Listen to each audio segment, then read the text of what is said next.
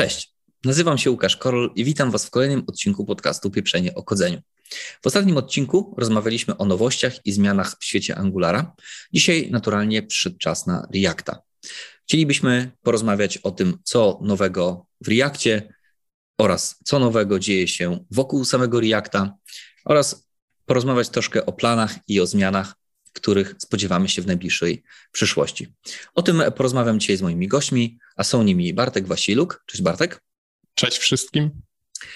Oraz Łukasz Kurpiewski. Cześć Łukasz. Cześć, witam wszystkich.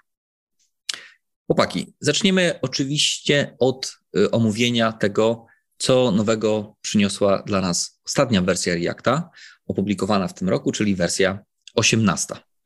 E, zacznijmy od takiego tematu. E, Bartek, do ciebie to będzie prośba. E, powiedz nam, o co chodzi w tej całej zmianie, gdzie zastępujemy DOM render create rootem. tak, w ogóle to jest dosyć istotna zmiana z punktu widzenia tworzenia nowych projektów, bo jakby to legacy, to, ta wcześniejsza metoda jest cały czas dostępna, ale korzystając z niej tak naprawdę nie korzystamy z tego, co nam daje e, wersja 18. E, e, dla większości ludzi czy projektów jest to, można powiedzieć, zmiana typowo kosmetyczna, bo zamiast tam metody render z wcześniejszego, można powiedzieć, API korzysta się po prostu z create root. Tak naprawdę ważniejsze jest to, co dzieje się pod spodem, czyli możemy właśnie korzystać z tych nowszych feature'ów, ale też jest po prostu samo w sobie ma lepszy performance ta wersja pod spodem. Okej, okay.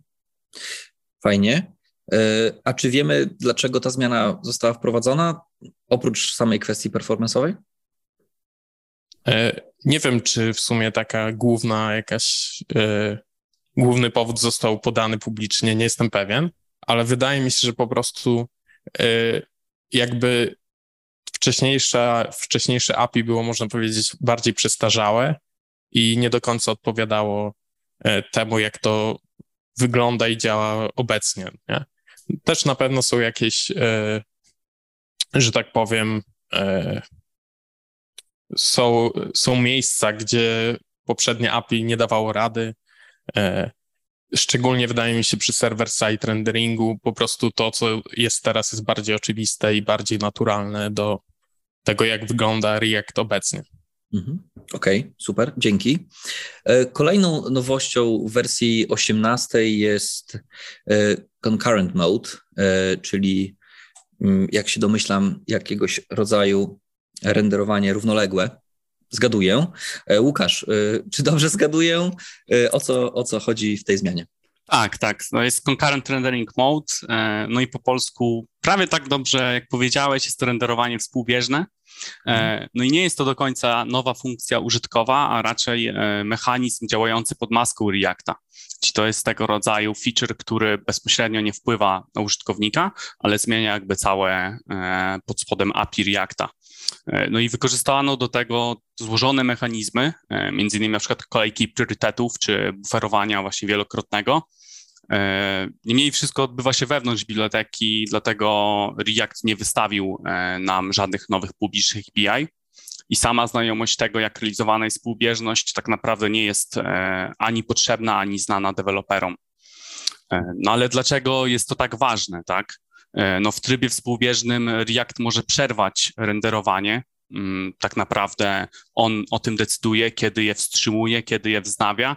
E, może tak naprawdę je w ogóle porzucić, e, no i zrobi to dopiero po przeprowadzeniu mutacji DOM, dzięki czemu mm, całość UI zostanie ponownie wyrenderowana.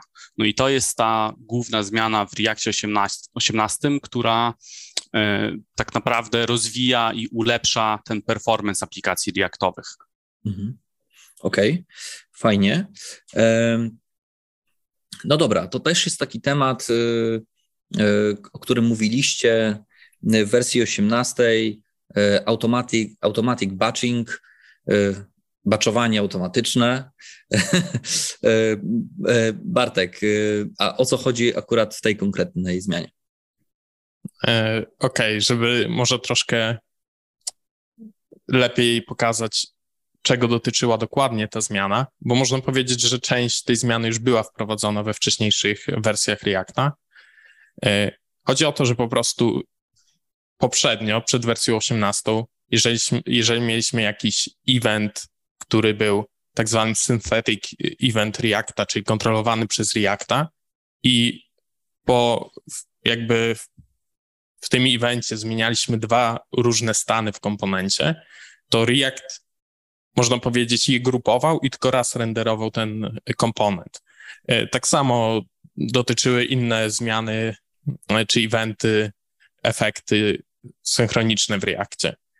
E, tylko, że jeżeli był jakiś timeout, zewnętrzna biblioteka miała, miała jakiś event, który obsługiwaliśmy, był API zwracało jakiś promis, w którym zmienialiśmy dwa stany naraz, wtedy nasz komponent się renderował dwukrotnie. Wersja 18 wprowadza to, że właśnie zamiast dwóch renderów, jeżeli zmieniamy kilka stanów naraz, czy więcej oczywiście renderów, mamy jeden render, czyli po prostu zbiera te wszystkie zmiany stanów i wprowadza jako jedną zmianę. Mhm. Okej. Okay. Co, co nam daje ta zmiana w praktyce? W praktyce to, że mamy jeden render, jest to po prostu optymalizacja. W sumie większość zmian e, w tej wersji to jest albo optymalizacja e, aplikacji, albo jakieś ulepszenie, jeśli chodzi o server-side rendering.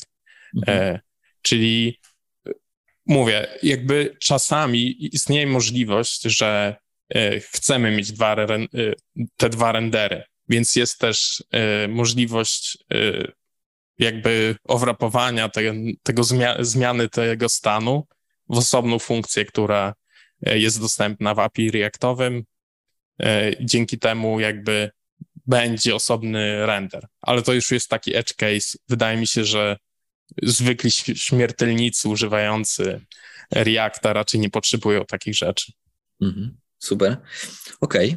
Okay. E, kolejny temat na liście nowości w wersji 18 E, to są tak zwane transitions. E, Łukasz, jakbyś mógł nam ten temat rozszyfrować?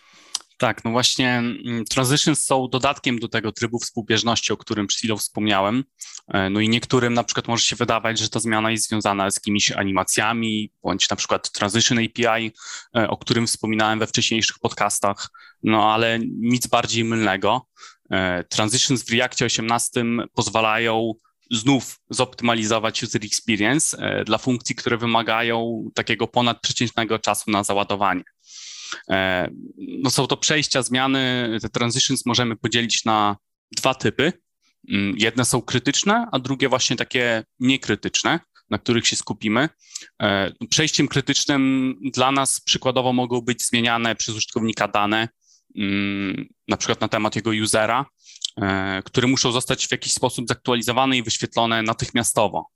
E, czyli to są te zmiany krytyczne. No i do tego wystarczy tak naprawdę nam hook state, który nam ponownie wyrenderuje e, ten komponent, których tych zmian dotyczy. Natomiast tym niekrytycznym przejściem, które może być opóźnione, jest na przykład taki case, w którym użytkownik coś wpisuje w wyszukiwarce naszej aplikacji i wyniki nie wyświetlają się od razu, lecz dopiero po ich wybraniu, tak, wpisaniu odpowiedniej minimalnej jakiejś liczby znaków w zwrocie z API. Mm, no i właśnie taki case możemy obsłużyć mm, tymi transitions. E, no i przejścia te pomagają jakby zoptymalizować i oddzielić te aktualizacje krytyczne, te stanowe, e, od tych, które mogą być opóźnione, które możemy wyświetlać w interfejsie e, użytkownika. Mm, no i niezbędne ładowanie będzie właśnie bardziej efektywne dla tych, które wymagają więcej czasu. No i React 18 wprowadził nową metodę Start Transition, którą wystarczy otoczyć tak naprawdę funkcję wyświetlającą te niekrytyczne dane i już React pod spodem zrobi wszystko za nas. E, no, oprócz tej metody właśnie powstał też nowy hook use transition, o którym może Bartek powie wam coś więcej. E, no właśnie, bo dotykamy tematu hooków. E, Bartek, podobno jesteś osobą, która kocha hooki. Nie wiem, czy to była ironia z twojej strony a propos tej miłości. Więc, więc pytanie, czy to jest miłość ironiczna i no i właśnie, jakie nowe hooki w takim razie mamy w wersji 18? Znaczy, wydaje mi się, że hooki, korzystając z Reacta, trzeba kochać w tym momencie. Nie ma innej opcji. Albo nienawidzić Reacta ogólnie. E, właśnie tak, jak już wspominałem, te, te hooki dotyczą głównie zmian jakichś takich optymalizacyjnych, czyli pomagają w optymalizacji aplikacji, ewentualnie właśnie jeżeli chodzi o server-side rendering, pozwalają jakieś e, ominąć problemy. I ten właśnie pierwszy, pierwszy hook to jest use transition, który tak naprawdę dostarcza nam e, funkcję start transition, czyli e, czyli to, o czym wspominał Łukasz wcześniej.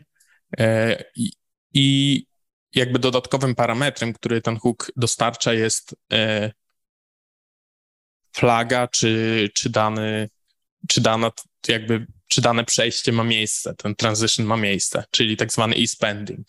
E, wtedy możemy na przykład wyświetlić jakiś loading w czasie, kiedy e, tak naprawdę te bardziej te zmiany, które wymagają więcej, więcej tam mocy obliczeniowej czy cokolwiek są w trakcie wykonywania. Mhm. E, kolejnym takim hookiem, który jest w sumie bardzo zbliżony i pewnie niektóre rzeczy można jakby wykonać za pomocą use transition, a można właśnie za pomocą tego nowego y, hooka, czyli to jest use deferred, use deferred value, z tego co pamiętam. Y, I to jest w sumie tłumacząc użycie odroczonej wartości. Na czym to polega? Kiedy korzystamy z tego, i jakby pierwszą wartość, którą e, przyjmuje, zwraca ten hook, jest ta stara wartość i dopiero po wykonaniu tych kluczowych operacji e, zwracana jest ta faktyczna wartość. I kiedy to pomaga? Powiedzmy, mamy input. E, to jest dosyć zresztą częsty problem i był dosyć skomplikowane było ominięcie tego problemu. Czyli mamy input, wpisujemy literkę, E, to jest tak zwany kontrolowany input, czyli jakby te dane, które przekazujemy do inputa, to jest wyświetlone w inpucie. E, może być też niekontrolowany, czyli wpisujemy co chcemy i jakby tylko mamy zmianę, czyli dostajemy to, co się zmienia w inpucie, a możemy jakby kontrolować całkowicie co się wyświetla w inpucie i e, na podstawie zmiany jakby aktualizować to. I właśnie w Reakcie jest taki problem, że jeżeli po wciśnięciu jednego znaku, czyli na przykład zmienia się filtrowanie, jest dużo operacji, mieliśmy taki błąd, że po prostu ta literka wyświetlała się dosyć późno. Czyli było to opóźnienie na przyciśnięcie czy na kliknięcie czegoś.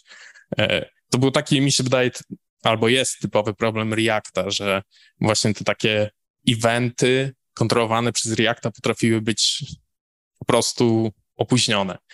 I tutaj e, jakby przekazujemy ten faktyczny input od razu możemy do inputa, bo to jest najważniejsze, że chcemy widzieć, że literka się pojawiła po przyciśnięciu na klawiaturze. A jeżeli chodzi już o filtrowanie, czyli wyświetlenie odpowiednich wartości, tu możemy jakby wyświetlić to później, więc korzystamy z tego hooka i ta wartość jest po prostu taka odroczona, czyli zmienia się wtedy, kiedy chcemy. I tam oczywiście są inne optymalizacyjne sprawy, czyli żeby nie możemy korzystać z use y, mimo e, hooka albo funkcji, żeby e, nie renderować drugi raz tych samych komponentów, jeżeli nie zmieni się, nie zmieni się ta wartość. Mhm. I takim ostatnim, tam jest więcej oczywiście, jeszcze są chyba z dwa nowe hooki, ale o nich nie będę chciał mówić, bo jedno to jest, jest jakby bezpośrednio powiedziane, że jest dla twórców jakichś zewnętrznych bibliotek. Kolejne też jest raczej zaawansowanym hookiem, który raczej nie be, których raczej nie będziemy używać. Ale trzecim takim hookiem, który mi się wydaje jest warty e, wspomnienia, jest use ID. I w sumie powstał po to, żeby tworzyć unikalne ID i żeby to ID było zachowane tak, jak jest po stronie e, serwer, serwera, jeżeli używam server-side renderingu, to ID, żeby było takie samo po stronie później klienta. Ono jest y, generowane unikalne ID e, dla na przykład, jeżeli mamy bibliotekę, gdzie mamy input i label do tego inputa. chcemy mieć ID, żeby po prostu połączyło nam ten label z ID. I później wysyłając, jakby był taki problem, że wysyłając to na serwer, to ID mogło się zmienić, jeżeli znowu byśmy losowo generowali. Use ID po prostu pozwala nam na tą synchronizację tego ID, żeby nic się nie zmieniało, żeby to już było jakby wersja ostateczna. Tak. Mhm. Okej, okay. super. Y, no fajnie, to w takim razie mm, e, na koniec omawiania y, zmian w wersji 18 e, jeszcze poruszmy temat y, server-side renderingu, e, bo w tym obszarze też mamy coś, coś, coś nowego. Łukasz, co takiego wersja 18 przynosi nam, jeżeli chodzi o serwer, jeżeli chodzi o server-side rendering?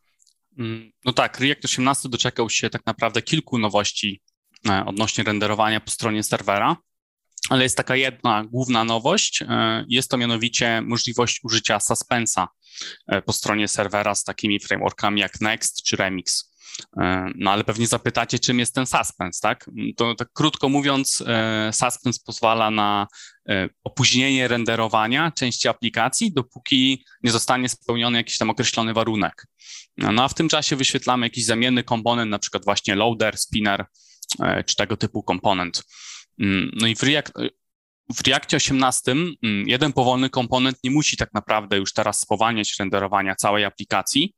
E, dzięki suspensowi możemy powiedzieć Reactowi, aby najpierw wysłał kod HTML do innych komponentów, które wczytują się szybciej, a następnie, gdy ten wolniejszy komponent już będzie gotowy, już otrzyma jakieś wymagane dane, React wyrenderuje go właśnie w tym jego miejscu.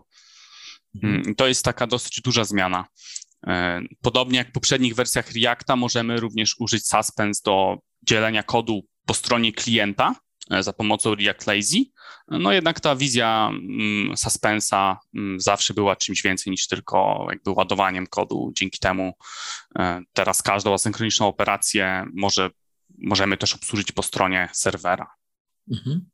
Okej, okay, fajnie. No to już jak rozmawiamy o server-side renderingu, to sobie płynnie przejdziemy do, y, do tego, co, co, co, przy, co przewidujemy, y, mm, jakie mamy przewidywania dotyczące tego, co, co nowego się pojawi w przyszłych wersjach Reacta.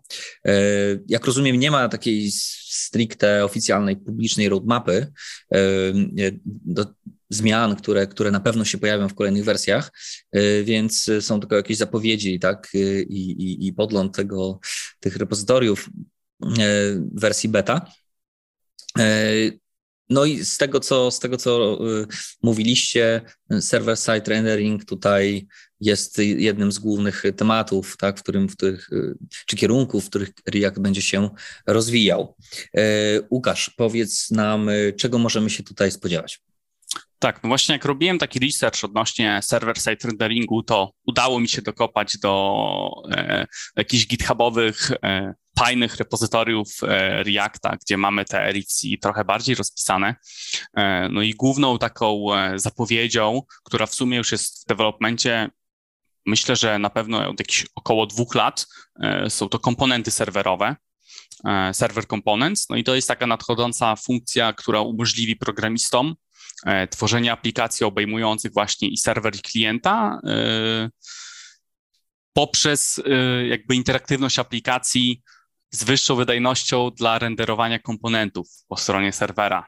E, czyli są to komponenty Reactowe, które działają tylko na serwerze i nie mają żadnego wpływu na rozmiar aplikacji po stronie klienta, a i kod nigdy nie jest pobierany do, e, klientów, co wymaga, co jakby pomaga zmniejszyć e, rozmiary tych pakietów, tak, skrócić czasy uruchamiania aplikacji i renderowania. No, komponenty serwera mogą też uzyskiwać dostęp do źródeł danych po stronie serwera, jakieś bazy danych, dodatkowe jakieś wideo, API, -e, właśnie dzięki Node.jsowi. E, no i można też bez, tak bezproblemowo zintegrować się z tymi komponentami po stronie klienta, czyli takimi tradycyjnymi, które do tej pory e, piszemy. Więc jest to, myślę, że taka dosyć duża, duża zmiana. Mm, ona cały czas jest jakby w trakcie realizacji. E, można już uzyskać dostęp do jakby wersji beta Reacta i zacząć bawić się z tymi komponentami. Mm, no i jakby z dokumentacji Reacta na oficjalnej stronie wynika, że te mm, komponenty serwerowe mogą ukazać się już w wersji 18, jakiejś tam wersji minor 18.3, 18.4, więc jakby wszyscy niecierpliwie na nie czekają. Okej. Okay. E, czy coś tak. jeszcze z samego server-side renderingu? E, tak, właśnie jak mówiłem, tych zmian jest e, dosyć dużo. Kolejną taką nadchodzącą nowością jest ładowanie asetów przez dedykowane API w Reactie.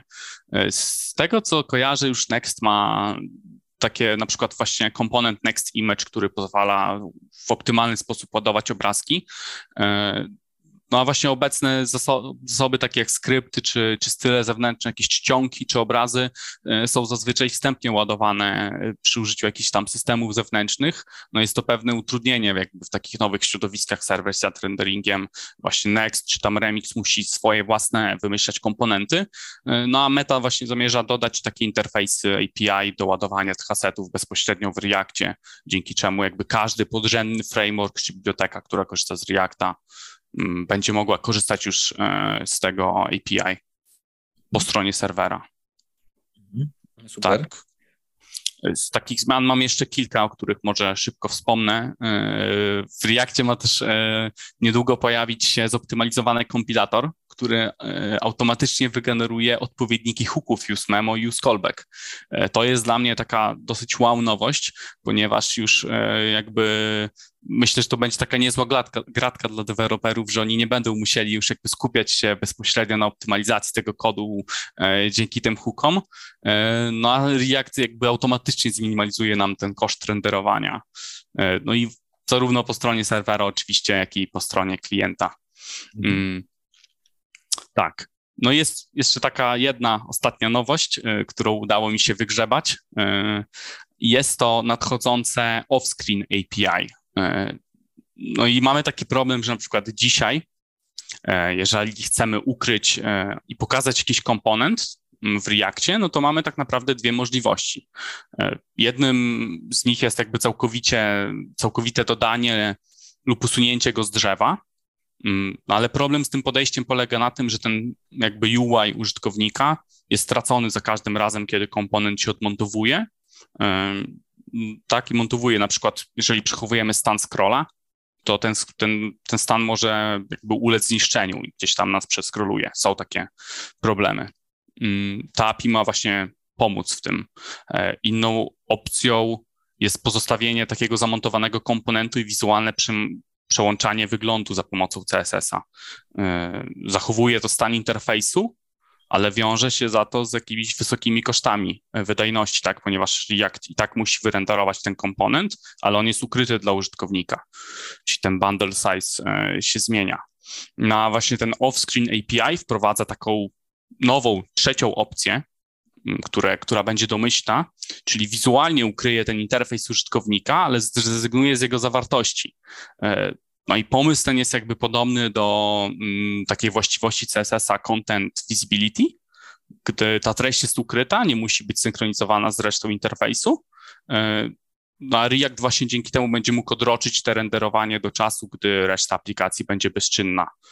E, no czyli krótko mówiąc, e, po prostu będzie, będzie mógł wczytać, prerenderować jakieś wymagane komponenty, mm, tak jak to Next robi z prefetchem na przykład na linku i całe te API myślę, że może mieć bardzo duży wpływ na mm, wydajność przyszłych aplikacji w Reakcie.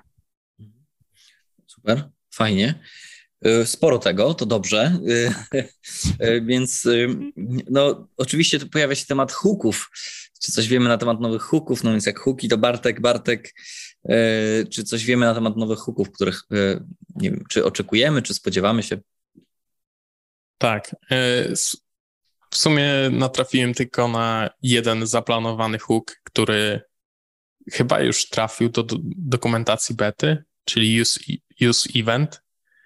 E, I to jest tak naprawdę hook, na który nie wiem, wydaje mi się, że każdy powinien, jak wejdzie, każdy będzie korzystał z niego albo będzie powinien z niego korzystać. E, jest teraz taki problem, że jakby do, do naszych elementów chcemy e, jakby przekazać callbacki. Jeżeli po prostu przekażemy funkcję, to ta funkcja za każdym razem będzie się zmieniać. czyli komponent będzie musiał się za każdym razem renderować od nowa. I oczywiście jest to pożądane, niepożądane zachowanie, więc z tego powodu używa się use callback.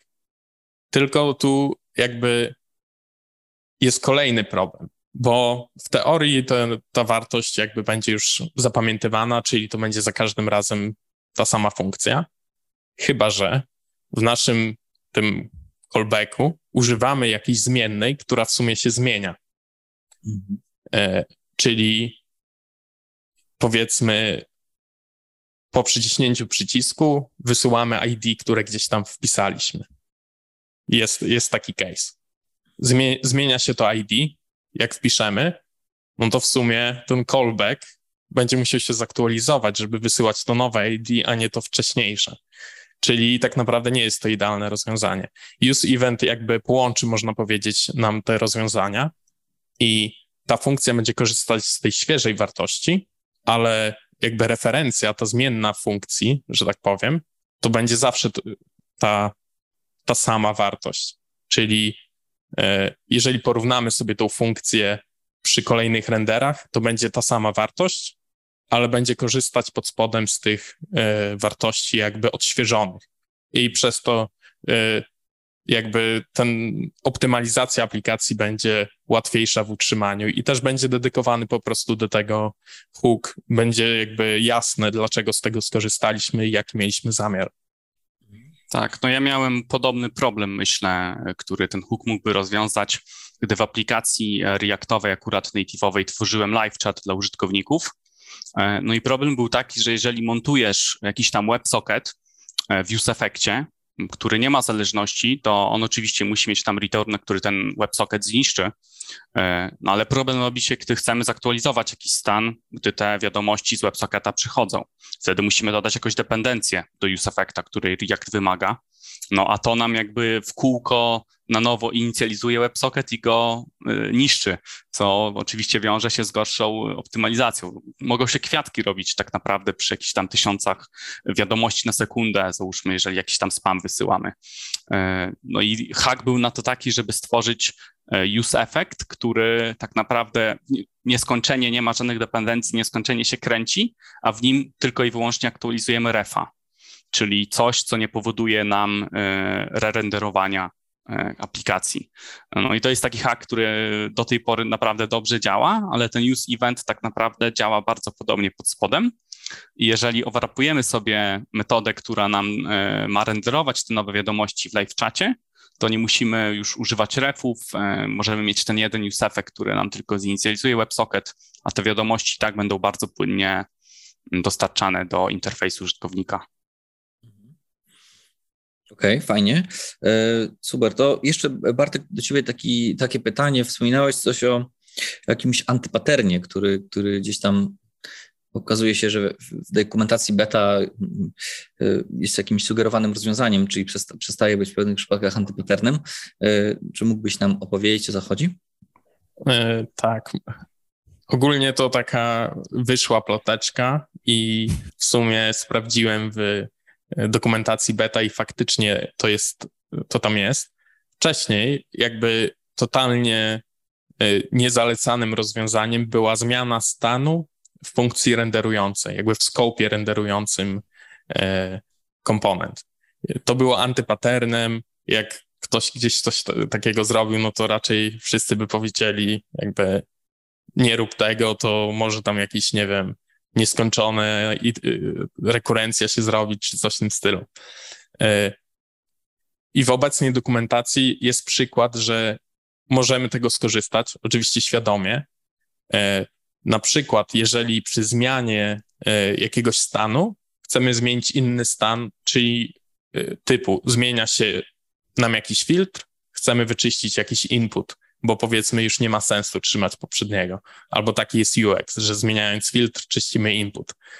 E, I teraz po prostu zapamiętując wcześniejszy stan, w teorii możemy zaktualizować obecny stan, wyczyścić ten input e, i jakby co, co w ogóle co, to, co nam to daje. To jest kolejny tak naprawdę jakiś tam performance, bo wcześniej byśmy musieli to robić w use efekcie, czyli całe tam drzewko by się wyrenderowało. Może to, te, te zmiany nie byłyby widoczne w, w, w dom, byśmy tego nie zauważyli, ale faktycznie jakieś tam operacje mogłyby się y, wykonywać. A tutaj tak naprawdę kończy się funkcja renderująca, ona nie ma za dużo operacji i jakby kolejny raz się wykonuje. Czyli można powiedzieć, że się w jakimś tam stopniu przerywa to całe renderowanie. E, więc to jest ciekawa plotka, że coś, co było antypaternem, jakby jest dopuszczone. Tam oczywiście jest też wspomniane, że idealne rozwiązanie to jest tak zaprojektowanie aplikacji, żeby jakby nie dopuścić, żeby coś takiego miało miejsce. To mhm. też jest, no jakby jest trudniejsze do zrealizowania, bo trzeba inaczej sobie zaplanować, ale wydaje mi się, że e, to jest coś, co, co się zmieni, że tak powiem. To właśnie mogłoby wpływ. być e, przydatne przy tym case'ie z live chatem, że za każdym razem, kiedy przychodzi nam wiadomość, e, która jakby przychodzi z WebSocketa, tak, czyli automatycznie ją dostajemy, zmienia jakiś tam nam UI. Też w taki sposób. Z tego co wiem, Solid.js ma, ma taki pattern obecnie, że możemy używać hooków nawet poza komponentem albo bezpośrednio w jego ciele e, i to działa. Ciekawe, czy to jest jakoś powiązane, czy to jest tylko jakiś właśnie ich błąd. Mhm. Super. No słuchajcie, to tak trochę podsumowując te wszystkie rzeczy, o których mówicie, o zmianach w wersji 18, o tym, czego możemy się spodziewać, tutaj ewidentnie widać jakby takie, nie może trzy obszary, trzy kierunki. Znaczy po pierwsze widać, że jest dużo zmian, które po prostu poprawiają performance e, i, i w sumie jak rozmawialiśmy też o e, w ostatnim odcinku Angularze, to też to jest jeden z takich też kierunków e, w sieci Angulara, czyli cały czas dążenie do E, do, do poprawy performance'u, e, performance'u z perspektywy urządzenia użytkownika czy całego rozwiązania. Drugim obszarem jest ten server-side rendering. I tu widać tak, że, że ten, ten obszar jest tutaj, jest jakiś wysiłek cały czas wkładany w to, żeby React był coraz lepszy, jeżeli chodzi o, o, o tego, typu, o tego typu rozwiązania. No i, no i trzecia taka rzecz, którą wyłapałem z tego, co mówicie, to takie zmiany troszkę właśnie może porządkujące, tak? Y, tak, żeby po prostu mniej było właśnie jakichś dziwnych rozwiązań, y, więcej, więcej hooków na jakieś case'y, które, które trzeba było grywać jakimiś dziwnymi, dziwnymi rozwiązaniami. E, fajnie, dobrze, fajnie to brzmi, e, dobrze to brzmi. E, przejdźmy w takim razie, zostawmy na chwilę tego Reacta, przejdźmy sobie troszeczkę poza, e, wyjdźmy sobie trochę poza Reacta, od co się dzieje wokół niego, e, tak, jakieś biblioteki, rozwiązania, które, które gdzieś tam nie są, nie są Reactem, ale, ale w jakimś sensie są z nim związane i, i po, porozmawiajmy o tym, co tutaj ciekawego, nowego warto, warto zauważyć, wspomnieć. Łukasz, zacznijmy od ciebie. TRPC, o co chodzi? Tak, no mm, to jest taki skrót, który tak naprawdę, jak zobaczyłem to, to tak naprawdę nie wiedziałem o co właściwie chodzi. Ciężko było znaleźć na ich stronie w ogóle jakby e, e, rozwikłanie, czym, czym, co to jest tak naprawdę. Po angielsku oni mówią, że to jest po prostu end-to-end type-safe API, e, czyli nowy sposób tworzenia API-ów, gdzie wszystkie typy są ze sobą jakby zgodne i inferują się od backendu do frontendu. E, wszedłem trochę głębiej w temat, nawet przetestowałem mm, to i to jest tak naprawdę nowy framework full stackowy, e, który pomaga tworzyć aplikacje na frontendzie w Reactie, a na backendzie korzysta z kilku, e, z kilku nowości, o których właśnie powiem, a mm, wyobraźcie sobie, że macie aplikację, która używa TypeScripta zarówno na backendzie, jak i na froncie. E, no i ten TRPC pomaga skonfigurować API w sposób, e, który wiąże się z takim absolutnym minimum pod względem zależności i złożoności tego środowiska. E, prawdopodobnie wcześniej już budowaliście API, używaliście tego API na froncie. No i standardowo, gdy robisz API, no to prawdopodobnie chcesz się w jakiś sposób udokumentować, e, tak, żeby później móc je użyć. No w przypadku REST API e, pomocny jest Swagger bądź Open API Schemas, a po drugiej stronie mamy GraphQL-a. E, no, gdy pracujesz z OpenAPI lub GraphQL, wprowadzasz nowy język e, do kodu swojej aplikacji. Albo to jest YARN, albo to jest GraphQL właśnie, GQL. E, nawet jeżeli twój frontend i backend są napisane w tym samym języku, na przykład w TypeScriptie. No, a TRPC właśnie to, co robi, to zamiast mieć te problematyczne definicje API, po prostu piszesz funkcję na backendzie, następnie dzięki TRPC całe interfejsy, typy tych funkcji są automatycznie inferowane we frontendzie. E, no, dzięki temu całkowicie usuwać ta konieczność pisania skimów do API, ponieważ jest ona bezpośrednio zapewniona dzięki TypeScriptowi.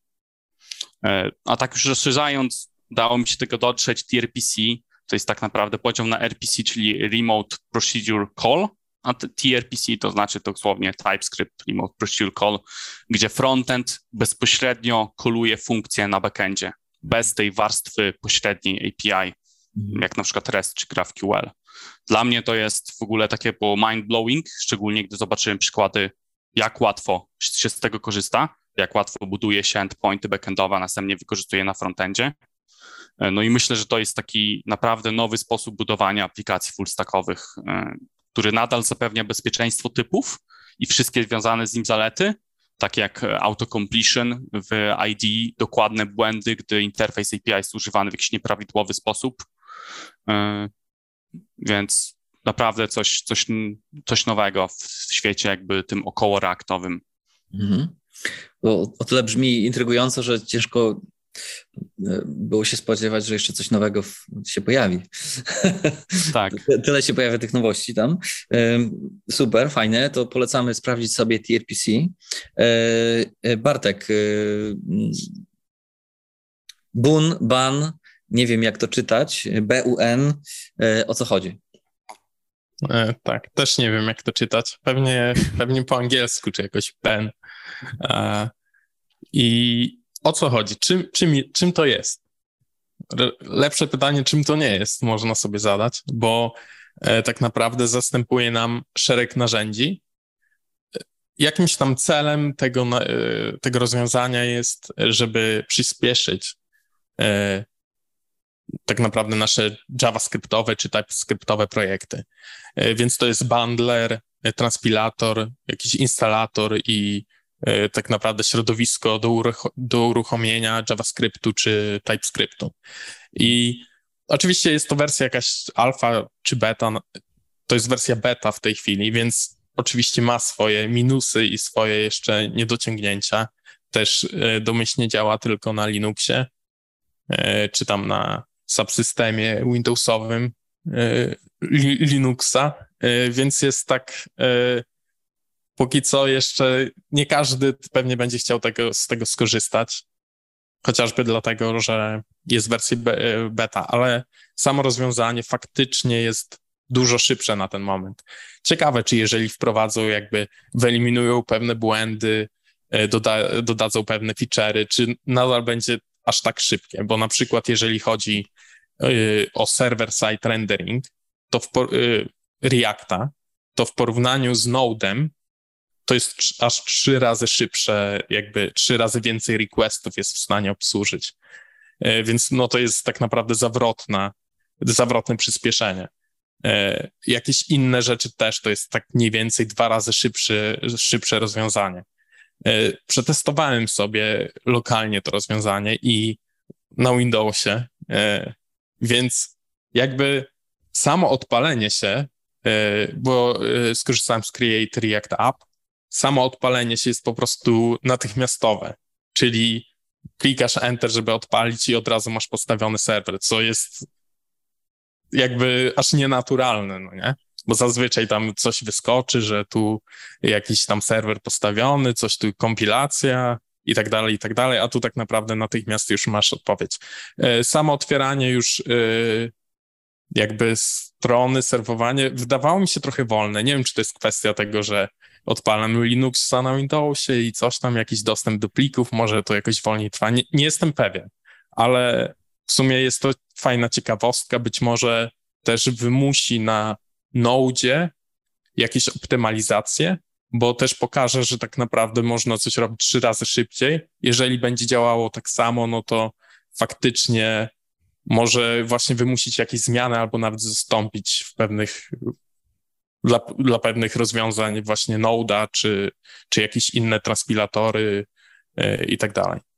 Czy ten, ten band zawiera w sobie też jakiś właśnie bundler? On jest pewnego rodzaju bundlerem, jak na przykład S-Build? Tak, tak, właśnie, właśnie o to chodzi. Y, jakby to jest y, bundler, w sensie transpilator nawet TypeScripta, czyli jakby normalnie, żeby odpalić taką Reactową aplikację, to potrzebujemy z tysiąc y, paczek w, no, w Node Modules, bo coś tam pobiera jakąś paczkę i tak dalej, i tak dalej, i tak naprawdę mnóstwo się tworzy, a tutaj mamy tak naprawdę pojedyncze narzędzie, które zajmuje się właśnie wieloma rzeczami naraz, więc wydaje mi się, że nawet dla własnej ciekawości, e, jak ktoś ma Linuxa, to szczególnie e, sobie odpalić. W sumie pewnie na Macu tak samo to działa jak na Linuxie, więc jeżeli ktoś nie ma Windowsa, to warto sobie sprawdzić, jak szybko może działać aplikacja Reactowa na przykład, albo jakakolwiek inna nudowa. Mhm. Mega. Trzymam kciuki. Super. E, no dobrze, to e, na, na, sam koniec końców e, naszej dzisiejszej rozmowy dotrzemy jeszcze na taki, znaczy poruszymy jeszcze taki temat mm, Evita. Tu mam nadzieję, że tak to się, to się wymawia, nawet sprawdzałem, więc Wit, Wit Bundler, Łukasz, o, o co chodzi tutaj? Tak, no Vite to właśnie jest obecnie już najpopularniejszy tooling frontendowy nowej generacji, gdzie niedawno, tak jak Ban, w sumie pamiętam, był w wersji beta i też za niego trzymałem kciuki, żeby, żeby zrobił się coraz popularniejszy, się doczekał. E, no i ostatnio doczekał się właśnie też wersji już 3.0. E, no a co w tej wersji 3.0? E, między innymi nowy wygląd CLI-a, poprawiona strategia połączeń WebSocketów, czy szybszy, czy szybszy właśnie ten zimny start, gdzie za pierwszym razem uruchamiamy naszą aplikację, obudujemy. E, to tylko niektóra ze zmian po 16 miesiącach e, pracy nad nową wersją. No i WIT, tak jak właśnie wspomniałeś, dobrze się wymawia, to z francuskiego dosłownie znaczy szybki. Znów skupia się na poprawieniu szybkości swojego rozwiązania, jego optymalizacji. Od teraz ECMAScript Modules jest domyślnym formatem dla kompilacji server-side renderingu.